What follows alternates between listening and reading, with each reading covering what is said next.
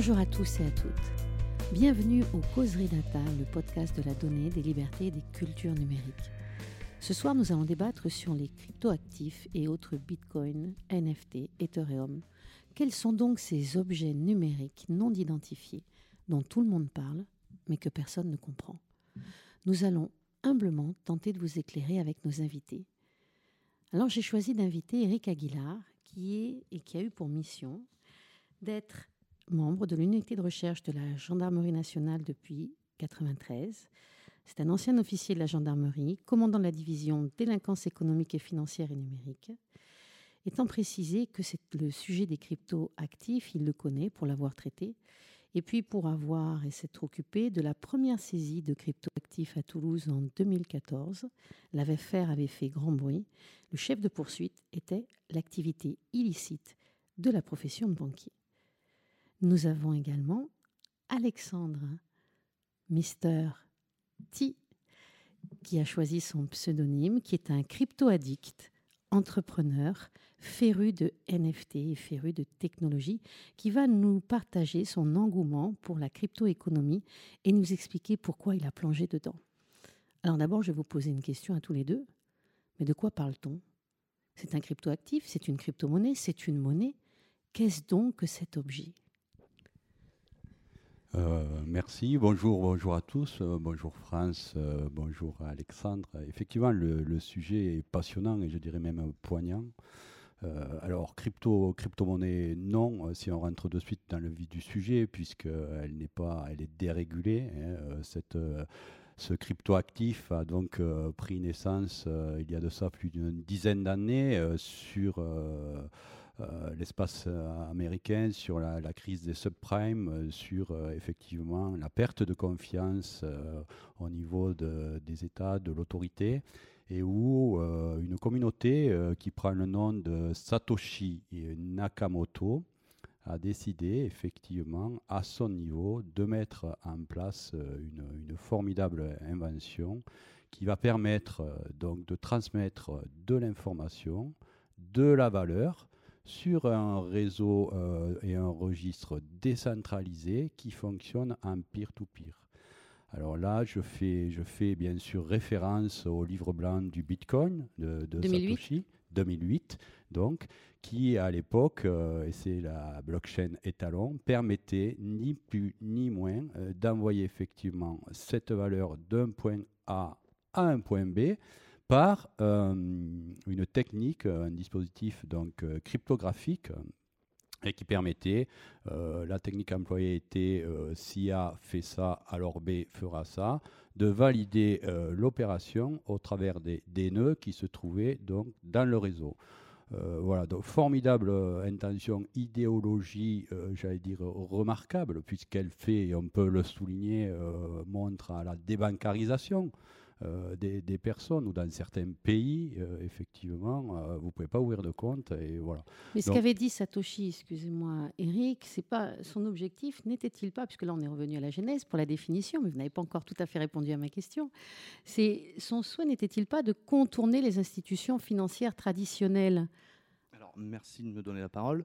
alors, effectivement, initialement, le Bitcoin a été créé à la suite de la crise des subprimes en 2008. Euh, afin de faire face euh, justement à, euh, un effet de levier inverse et un crash boursier. Donc l'objectif était de créer de la valeur, de la capter et de la stocker dans le temps et de l'échanger sans, tiers de, de, sans, tiers de confiance humain, donc avec un tiers de confiance machine to machine. Le Bitcoin, initialement, lorsqu'il a, été, été créé, euh, il faut prendre en compte que c'est la seule technologie de la planète qui est capable de faire ça.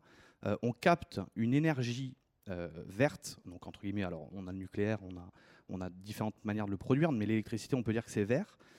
on transforme cette énergie en valeur et en tiers de confiance. Et aujourd'hui, c'est la seule technologie sur la planète qui répond avec un moyen, entre guillemets, financier, une valeur derrière, à un transfert de, de, de, valeur entre une personne A et une personne B.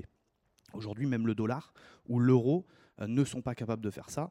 La preuve est que l'année dernière, euh, sur l'année 2021, 40% des dollars en circulation cette année ont été imprimés à partir de 2021, ce qui fait qu'effectivement, on est sur une économie non régulée sur le Bitcoin, mais malgré une économie régulée sur les marchés standards et financiers, ils se permettent d'imprimer quand même beaucoup, beaucoup d'argent. En fait, on est en, on est en train de parler de confiance parce que la première différence, si je vous écoute, c'est qu'il n'y a pas d'émetteur. La deuxième différence, c'est que derrière un cryptoactif, il n'y a aucun titre de propriété. Mais pourtant, on est sur une valeur d'échange. Alors, qu'est-ce qui a changé? Est-ce que c'est le fait que la monnaie, euh, je rappelle, la monnaie fiduciaire, fiducie égale confiance, était alors, jusqu'à une époque que vous connaissez, adossée, parce qu'on va remercier Nixon, adossée à l'or, et depuis que ce n'est plus adossé à l'or et que c'est adossé au dollar, il y a de la fluctuation, on descend, on a Bretton Woods, on redescend. Et finalement, la confiance là-dedans, si la valeur est dans l'échange, c'est une monnaie ou c'est pas une monnaie? Alors déjà, c'est c'est pas aussi simple que ça. Moi, je dirais que c'est en fonction tout simplement de l'offre et de la demande. C'est pour ça qu'on dit, et Alexandre me, rejoint, euh, sur un marché qui est extrêmement euh, volatile. Hein. Euh, voilà, on peut parler, ça veut faire de vilains jeux de mots, d'effets de manche d'avocat. Et auquel cas, vous lancez une information, on en parlait précédemment avant de prendre l'antenne d'Elon Musk, et vous faites faire un bond sur un altcoin de, 15%, voire le Bitcoin, les, les talons. Ça arrive aujourd'hui sur les marchés boursiers standards. Et on a la preuve deux jours avant nous, chez Moderna, euh, puisque le PDG de Moderna a supprimé son compte Twitter ce week-end et a vendu euh, quelques centaines de millions d'actions de Moderna. À l'ouverture lundi à la bourse de New York, Moderna s'est effondré 12 points. Donc on, est, on, parle de volatilité en effet des marchés crypto, mais même sur un marché régulé où on a, entre guillemets, euh, on peut supposer un délit d'initié, il ne se passe rien. Alors moi, je vais vous mettre tous les deux d'accord. Moi, ce sur quoi je vais vous challenger tous les deux, c'est qu'il y a eu le rapport, une étude sur la crypto en France, structuration du secteur et adoption par le grand public, qui a été fait avec le cabinet, l'Association pour le développement des actifs numériques, l'ADAN, et KPMG, où on nous explique que 76% des Français ont entendu parler des crypto-monnaies, qui ne qui connaissent pas grand-chose à la crypto, que j'en ai 8% qui investissent, qui ont déjà acquis, mais surtout que j'en ai 30% qui sont prêts à sauter le pas. Bon, alors on a vraiment des, réelles questions qui se posent. il va falloir que vous nous aidiez, parce que euh, moi j'ai besoin de comprendre. Et aujourd'hui, si cette notion de confiance, si je vous écoute, elle est un petit peu érodée, puisqu'il y a une volatilité, y compris dans la monnaie fiduciaire, et y compris dans la crypto-monnaie, même si j'ai bien compris que la définition est même un sujet sensible, moi j'ai besoin de comprendre si la notion de confiance va résider dans des mathématiques et dans, la cryptographie, ou si elle va résulter d'un adossement à de la monnaie, comment ça marche hein? Comment ça marche ce euh, truc euh, France, déjà, ce qu'il faut quand même souligner, parce qu'on va déjà très vite, et c'est la, question est très pertinente, parce que je dirais on ne va pas sans l'autre. En continuité, je pense qu'on se fera juguler par les monnaies étatiques euh, BCE. Bon, ça, c'est un premier fait. Ce qu'on a peut-être oublié de dire, c'est que cette formidable invention de transmission, de stockage de l'information sur ce réseau décentralisé, ben, ce n'est pas de la duplication. C'est ça. C'est pas de la duplication. Si je vous envoie une photo avec mon ordinateur, j'aurai toujours la photo. Si je vous envoie un bitcoin sur la blockchain, effectivement, je vais le perdre, le bitcoin. Donc c'est de là que c'est traduit une valeur, effectivement, d'échange. Voilà, ça, je pense qu'il fallait juste euh, le souligner. Après, si on repart effectivement sur ces questions et la perte, euh, de, confiance. Alors effectivement, on va, on va commencer peut-être à être un peu plus technique sur la preuve par le proof of work, euh, le travail ou la proof of stake ou d'autres preuves. Alors l'algorithme mathématique, on a quand même les enjeux byzantins. bon, on le sait tous, on sait tous que Satoshi, la blockchain, c'est quand même l'étalon, c'est une des blockchains qu'on le veuille non la plus sûre. Hein. Alexandre, je parle sur votre contrôle. Hein. Ah, ah, oui, là pour le coup. voilà. Donc aujourd'hui, elle est infalsifiable. Voilà, elle est infalsifiable alors là, vous me parlez du sous-jacent. On parle, euh, oui, enfin du sous-jacent, j'allais dire, de l'ossature, hein, ni plus ni moins, de l'articulation hein, de cette technologie qui permet au tout début de véhiculer ne serait-ce que l'étalon, euh, voilà, qui est le Bitcoin. Après, on a eu effectivement Vitalik euh, Buterin euh, sur Ethereum qui, avec, et, je pense qu'Alexandre me complémentera, a commencé à être, je veux dire, un peu le, créateur de ces contrats intelligents, de ces smart contracts, hein, où on pourra un peu vous expliquer ce que c'est un smart contract. Mais avant toute chose, moi je pense qu'il faudrait peut-être revenir sur, ces valeurs. Elles ont bien les valeurs qu'elles lui donnent. On dit bien que la bourse est un des meilleurs placements en ces temps. Euh, on sait qu'effectivement la bourse de Londres est deux fois séculaire, on est d'accord. On sait qu'effectivement euh, ben, le Bitcoin, le marché de Bitcoin, des altcoins, euh, bon, est très volatile et on le compare à un bulbe d'oignon. C'est-à-dire que d'un coup vous allez tout gagner, d'un coup vous allez tout perdre. La règle, ne jouez que ce que vous êtes en capacité de perdre. Preuve année, et force est de constater que ce marché devient en une douzaine d'années de plus en plus mature, que le hedge, les fonds d'investissement euh, sont là, qu'on a maintenant euh, trois générations, qu'on a les stablecoins, qu'on a après les NFT. Bon, voilà, c'est un terrain glissant, je le reconnais, mais restons sur les premières valeurs du market cap. Euh, raisonnablement, on peut penser que ce n'est pas, je veux dire, un marché qui va imploser ou qui va exploser dans les années qui viennent. C'est un marché qui se fera de manière indubitable, régulé, par les autorités de contrôle. Je ne sais pas ce que tu en penses, Alexandre. Euh, euh, oui, je, pense qu'il est nécessaire de toute façon de, réguler, notamment au vu de ce qui se passe sur le marché des NFT, puisqu'il euh, il y a à boire et à manger. Aujourd'hui, ça reste un marché très dangereux. Moi, je compare souvent la crypto-monnaie et, enfin, tous les altcoins et les NFT un petit peu au Far West américain à l'époque où ils ont découvert l'or. Euh, et aujourd'hui, il faut être très vigilant dans ce dont on investit. Comme euh, vous l'avez souligné, Eric, euh, n'investir que ce que l'on peut perdre. Il ne faut pas se mettre en danger et mettre ses économies là-dedans. C'est très très important. Et se renseigner avant toute chose sur le, projet, investir uniquement dans des projets qui, qui nous plaisent, qui ont un sens, et pas uniquement aller chercher un aspect spéculatif euh, et penser qu'on va devenir millionnaire en trois coups de clic, euh, parce que c'est de l'ordre du loto, ça peut arriver, mais c'est pas la règle. Donc là, vous nous avez dressé un panorama dans lequel on voit que les entreprises et les particuliers se tournent vers la crypto-économie. Donc on sent qu'il y a un tournant de notre modèle économique. On sent que les institutions financières sont également bousculé, puisqu'on n'hésite pas à parler de défis, hein, euh, de finances euh, décentralisées. Donc on, parle aussi de tokenisation des, des actifs, de tokenisation de l'économie, de plateformisation de l'économie. Mais moi, j'aimerais comprendre. Je reviens, vous savez, donc j'ai compris, ça ressemble à une monnaie, mais ce n'est pas une monnaie. Mais on a confiance en elle, peut-être davantage pour certains, si j'écoute Alexandre, Mr. T, que dans, une monnaie classique fiduciaire. Mais on a compris que la valeur était dans l'échange. Moi, ce que j'ai besoin de comprendre, c'est ce sous-jacent, cette blockchain, pour ceux qui nous écoutent, parce que ça a l'air d'être un gros mot, blockchain, chaîne de blocs. Est-ce que vous pouvez nous expliquer en quelques mots, Alexandre, technique, ce que c'est? Alors, même sans rentrer dans la technique, euh, c'est juste un énorme livre comptable. Si aujourd'hui je prends une pièce d'un euro, cette pièce d'un euro, elle a un numéro de série. Euh, le Bitcoin, il a un numéro de série. Un Bitcoin, il est fragmentable euh, au même titre que l'euro est fragmentable en 100 unités de 1 centime, le Bitcoin, lui, est fragmentable en 100 unités de 100, en 100 millions d'unités, excusez-moi. Euh, et chaque unité euh, a une référence dans la blockchain et on est capable de suivre de quel portefeuille, à quel, vers quel portefeuille elle va. Et ce jusqu'à l'émission de ce token lors de son minage, donc grâce aux machines, et qu'il a été découvert. et ça, c'est un, élément fondamentalement qui est extrêmement important et qui est superbe pour l'avenir, puisque c'est on, joue la, la, blockchain est la transparence. C'est-à-dire que si demain on sait qui se cache derrière une adresse et qu'on arrête avec ce côté anonyme, on est capable d'identifier l'ensemble des flux euh, qui, sont, qui sont réalisés sur cette blockchain.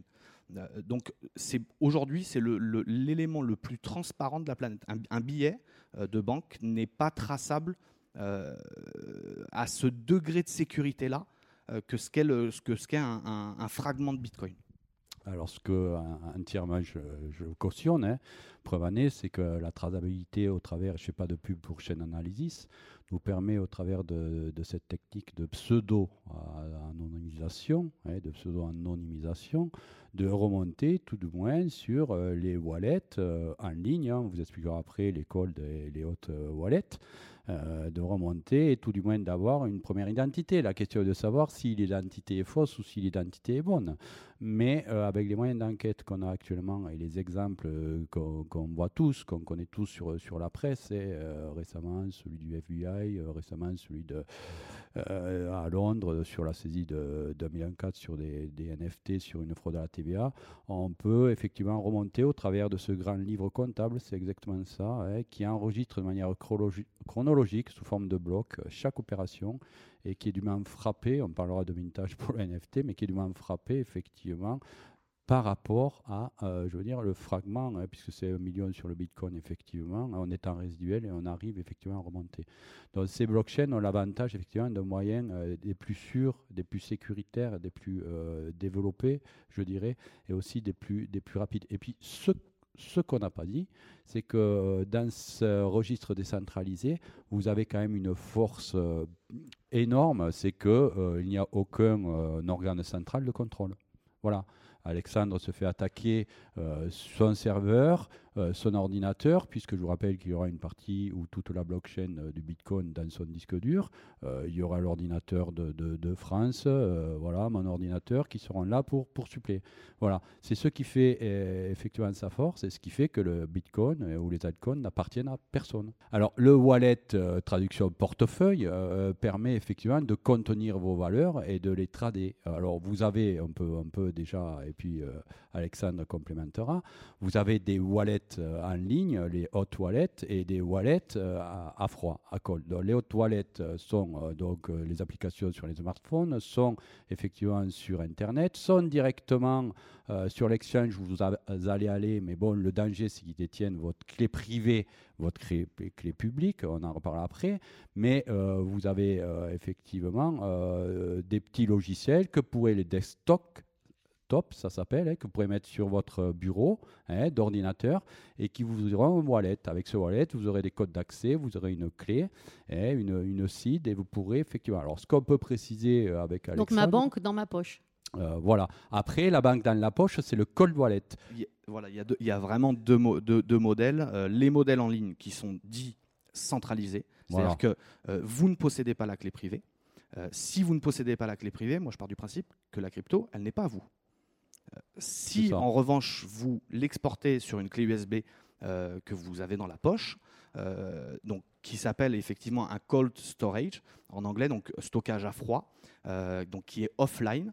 Vous le synchronisez une fois lorsque vous les envoyez dessus, et après ils sont automatiquement dans cette blockchain, et là personne ne peut vous les voler. C'est sans faire de pub, on en parlait précédemment, un Nano Ledger qui permet au maxi, le, X, c'est 1500 valeurs.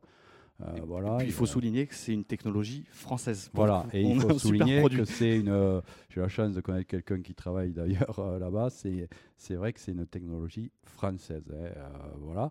Après, il y a, y a, les paper wallets hein, aussi à l'ancienne, Alexandre. Et j'ai même vu qu'il y avait. Alors, est-ce que tu peux nous, nous le dire Les brain wallets euh, Brain Wallet, d'un cerveau wallet, où les gens enregistrent uniquement leurs clés sous forme de, de phrases mémotechniques. Et, alors celle-là, je ne les connais pas du tout. Voilà, c'est, on en apprend tous les jours, Mister T. C'est si, c'est assez exotique. Euh, Brain Wallet, je ne sais pas si on peut regarder là. là. C'est en fin de compte, quand on a un stockage à froid et quand on a effectivement une clé euh, publique, une clé privée. Bon, une clé euh, publique, ni plus ni moins, c'est votre compte en banque, l'IBAN, où tout le monde peut déposer. La clé privée, c'est avec cette clé que vous pourrez ouvrir ni plus ni moins, hein, dans la transaction, les, fonds qui sont.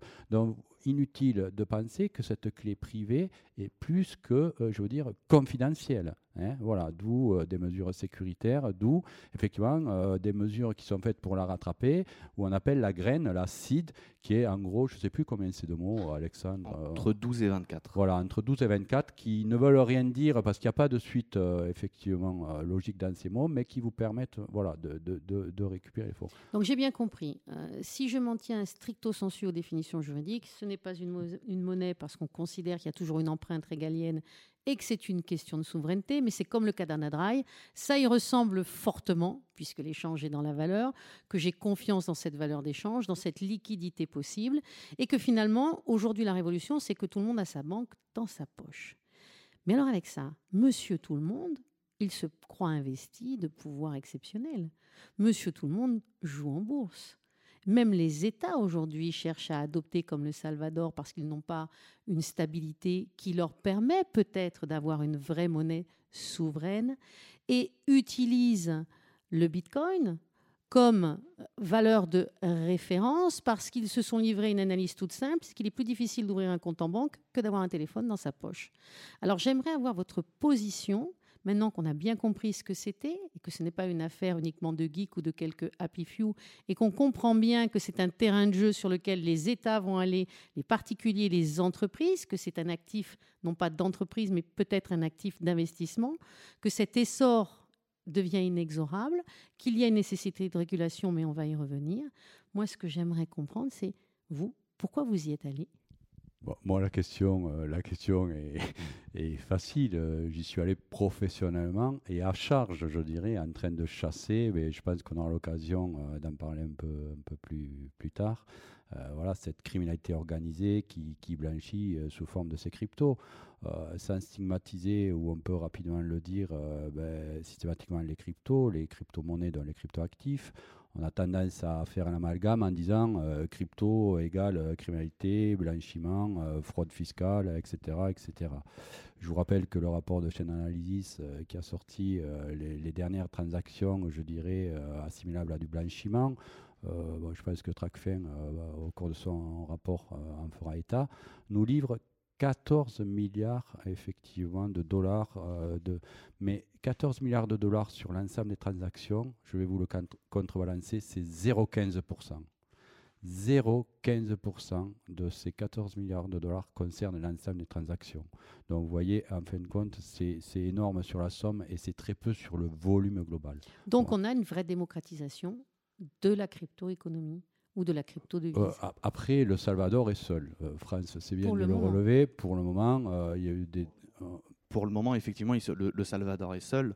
en revanche, il, faut aussi souligner depuis 71 que depuis que 71 donc 1971 l'État américain a arrêté d'adosser le, le, dollar à l'or.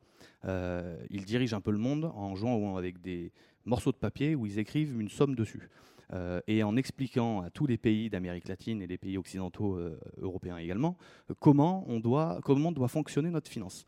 Aujourd'hui, le Salvador subissait des inflations il y a encore 2-3 ans énormes, où ils arrivaient à perdre parfois des 50-60% sur une année. le Bitcoin, malgré sa volatilité, amène euh, quand même une sécurité euh, par rapport à, cette inflation qu'ils subissaient par rapport au dollar et, les, emprunts qu'ils avaient auprès de la, Fed américaine. Euh, et il faut aussi souligner que le Salvador, ils sont 6 millions d'habitants et il y avait 4 millions et demi d'habitants qui n'étaient pas bancarisés. beaucoup de personnes allaient au guichet chercher des mandats pour payer leur loyer, perdaient environ 4 à 5 heures par jour juste pour effectuer cette tâche aussi simple. Et aujourd'hui, un pays qui avait un million et demi de personnes bancarisées se retrouve avec un peu plus de 4 millions de personnes bancarisées. Donc la promesse de Bitcoin, c'est aussi d'aider euh, les plus, ceux qui n'ont pas accès en fin de compte aux technologies qu'on peut avoir. Nous, on a de la chance, hein, on a le sans contact, on a des cartes bleues, on peut payer un petit peu comme on veut. Euh, ces pays-là n'ont pas les possibilités, les technologies auxquelles nous, pays européens ou les, les, Américains, ont accès. Donc il y a vraiment aussi, un, l'indépendance euh, qu'a voulu avoir le, le, Salvador par rapport aux Américains, et deux, euh, aider son peuple à devenir plus autonome dans les dépenses. Et le jeu un peu étonnant du FMI là-dedans, puisque beaucoup s'étaient inquiétés, notamment aux États-Unis, de ce que le Salvador pouvait ouvrir la voie à d'autres pays, et le FMI avait menacé de retirer ses crédits. Et puis que s'est-il passé? Ben, Les pays du Mercosur ont dit qu'ils n'hésiteraient pas à s'y substituer. Donc il y a des phénomènes d'alliance qui nous dépassent. Quand je vous disais que c'était un terrain de jeu des, États, moi ce que je constate plus modestement, c'est que Monsieur Tout le Monde, ben, lui aussi va avoir son wallet. Lui aussi va essayer d'espérer d'avoir son stockage à froid ou à chaud, si j'ai bien compris, et que même les entreprises s'y mettent, puisque j'ai vu qu'en 2021, finalement, il y avait une révolution. On permettait, là, il faudra que vous nous expliquiez un petit peu en quoi consiste cette, cette révolution de 2021. C'est maintenant qui permet maintenant aux entreprises de, de pouvoir investir euh, sur la crypto-monnaie sans, sans, se retrouver euh, stigmatisées. Tout à fait. Juste pour appuyer ce que nous a dit si justement Alexandre, ni plus ni moins, l'Inde avait supprimé du jour au lendemain les, les 500 et les 1000 roupies. Euh, voilà, ça rejoint encore une fois la, force d'une blockchain qui va être là pour euh, substituer à ce, euh, ces sautes gouvernementales et à, allier, je veux dire, la, débancarisation, je veux dire, à procéder ni plus ni moins à, aider ces, gens. Il y, a un autre point qu'on n'a pas souligné, la, la, grande, grande différence, alors pas avec Ethereum, mais pour Bitcoin, notamment par rapport à une monnaie fiduciaire. Aujourd'hui, le dollar ou l'euro ne sont pas capés c'est-à-dire qu'on euh, peut imprimer en version no limit, il n'y a pas de cap maximal. Et ça, c'est un vrai problème. Et aujourd'hui, Bitcoin, on a une garantie dans le code, puisqu'il est open source. Tout le monde euh, qui peut coder peut s'y intéresser et lire ce code-là est limité à 21 millions de jetons. Et l'émission, on estime qu'elle sera terminée, cette émission des 21 millions de jetons, elle sera terminée en 2140 à peu près. Il nous reste 2 millions, c'est ça à peu près de Bitcoin? On est à 19, on est à 19 millions. sauf qu'il faut savoir qu'il y a plus de 3 ou 4 millions de Bitcoin qui ont été perdus. Donc ça fait encore. De Satoshi, Exactement. Ils ne sont pas ressortis, ces petits millions. Après, ce qu'on peut se proposer, c'est d'expliquer plus longuement le halving euh, voilà, des 50 à 6,25. On va très vite avec les FNE. Le halving. Ah, Qu'est-ce que c'est le ah, ben, halving Le halving, on va quand même laisser parler Alexandre qui le sait. Je veux dire. Alors, le, le, halving, en fait, à, l'émission initiale du Bitcoin, euh, lorsque. alors, ils n'ont pas été émis. Il faut savoir qu'ils ont été euh, cachés dans la blockchain. Ces, bitcoins n'existent pas encore. Pour qu'ils puissent exister, on utilisait initialement donc des, ordinateurs qu'on connectait à ce réseau-là. Et ces ordinateurs sécurisaient ces transactions et émettaient, lors de la sécurité de ces transactions dans des blocs, émettait de nouveaux jetons. Euh, et on est parti au tout début sur des blocs qui rémunéraient. Donc la rémunération pour un mineur, c'était 50 BTC par bloc au tout début. Et tous les 4 ans, cette récompense est divisée par deux ce qui en fait a un effet complètement différent des monnaies qu'on connaît actuellement. Euh, l'euro ou le dollar euh, ou Ethereum sont des monnaies qui vont subir l'inflation, donc perdre en valeur au fil du temps. Euh, Bitcoin est un actif hautement déflationniste, étant donné que tous les 4 ans, sa valeur, la récompense des mineurs est divisée par deux, tous les 4 ans, sa valeur est censée réellement augmenter. Et étant donné qu'en plus, il est limité en quantité, automatiquement, on a un effet déflationniste beaucoup plus important. Est-ce que vous pensez que c'est pour ça que les banques centrales, dont la BCE, a annoncé en juillet 2021 une expérimentation sur l'euro numérique? Tout le monde veut s'y mettre aussi. Il y a l'euro numérique, mais on parle quand même de, de la CBDC. Euh, Central euh, Bank Digital Currency, euh, qui va être orchestré par les États-Unis, le Canada et l'Europe. Donc je ne suis pas sûr qu'on se retrouve avec un réel euro numérique. Je pense qu'on va vers quelque chose d'un peu plus général, un peu plus global, contrôlé par la partie américaine, nord-américain, et la partie européenne. Euh, et le problème, pour moi, euh, j'adore Ethereum. Euh, c'est extrêmement, c'est extrêmement puissant sur les smart contracts, la, qualité du travail qu'on peut, qu'on peut produire. Mais pour moi, le problème principal de cette blockchain, qu'on va retrouver avec les, monnaies, les e-monnaies des États, c'est qu'elles ne sont pas limitées en nombre. Et ça, aujourd'hui, pour moi, je pense que c'est un réel problème. Pourquoi l'or a de la valeur? Parce qu'il est limité en quantité. C'est pour ça que dans le temps, il prend de la valeur. Euh, un actif qui est nos limites, plus, beaucoup plus compliqué. Justement, justement, pour revenir à et vraiment dans le prolongement de ce que vous êtes en train de dire, la SEC, donc la US Security and Exchange Commission, euh, a donné son feu vert le 15 octobre 2021 au tout premier EFT, alors Exchange Trading Fund, hein, vous m'excuserez, c'est un fonds de placement, ni plus ni moins en valeur mobilière, qui permet de donner accès indirectement au Bitcoin. Donc c'est timide, mais ce premier pas de la SEC était attendu depuis longtemps par le secteur et ça correspond tout à fait à ce que tu es en train de dire, Alexandre, c'est qu'on va vers une utilisation peut-être, on va se glisser, les États aussi vont se glisser dans cette porte ouverte sur les crypto-devises pour essayer de réguler. Mais n'y a-t-il pas, comme le disait la CNIL sur l'euro euh, numérique, également des problèmes d'identité numérique et de vie privée qui vont se poser? Est-ce qu'en 2022, on peut encore parler de vie privée ou de données, ou de données personnelles? Et je connais quand même bien le ça, sujet. qu'on est tous tracés par les banques, les caméras. Les... On Donc, utilise on est dans Google, la société C'est la grande idéologie. Euh, la certitude, euh, France, et on est tous d'accord là-dessus, c'est que les, banques étatiques, que ce soit le FMI et tous euh, les organismes de, contrôle, viendront juguler euh, et pourront plus supporter, je veux dire, entre guillemets, les velléités de, ce marché, on peut dire monétaire, qui, n'obéit à, à aucune, je veux dire, règle de sécurité. Euh, donc, force est de constater. Après, le- le- le- l'euro, euh, l'euro, euh, Dixit euh, Christine Lagarde, euh, effectivement, j'ai bien peur qu'il se fasse happer euh, par, par. Voilà.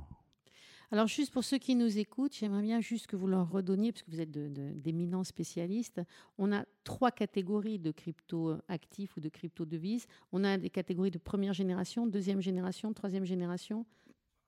Ouais, c'est- surtout, euh, c'est surtout principalement les, les blockchains qui ont évolué. En fait, Euh, euh, on est parti de du proof of work, c'est-à-dire la preuve de travail.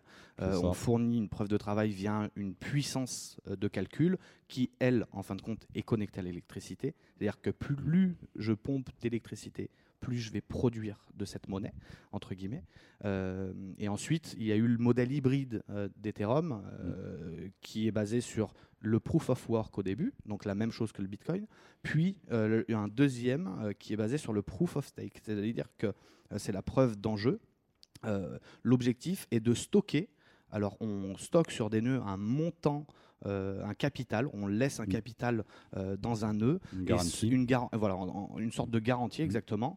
Euh, et ce, cette garan- ce, ce montant-là ou ce nœud-là produit de la monnaie. Bon, pour moi, euh, euh, malheureusement, c'est un modèle qui sera moué- vou- euh, voué à mourir euh, pour la simple et bonne raison qu'il n'a Ouais. pas de valeur intrinsèque comme peut l'avoir le proof of work avec toutes les critiques qu'on peut avoir Alors pour voilà, alors proof le- of work. certains diront, euh, ça te couper Alexandre, que c'est quasiment 7000 euros sur les 10 minutes à, à miner un bloc. Euh, effectivement, que c'est hyper énergivore. bon, que les, les formules de calcul, euh, ben, il y a quand même certaines failles aussi. Mais bon, moi, je te rejoins un peu sur, sur l'algorithme, voilà, qui est, j'allais dire, incassable sur le, sur le Bitcoin. hein, euh, on est, tous euh, euh, d'accord là-dessus. Force est de constater que le proof of stake est effectivement la personne garant qui va mobiliser ses valeurs, ses altcoins pour elle et elle seule valider effectivement l'opération sur, sur un nœud.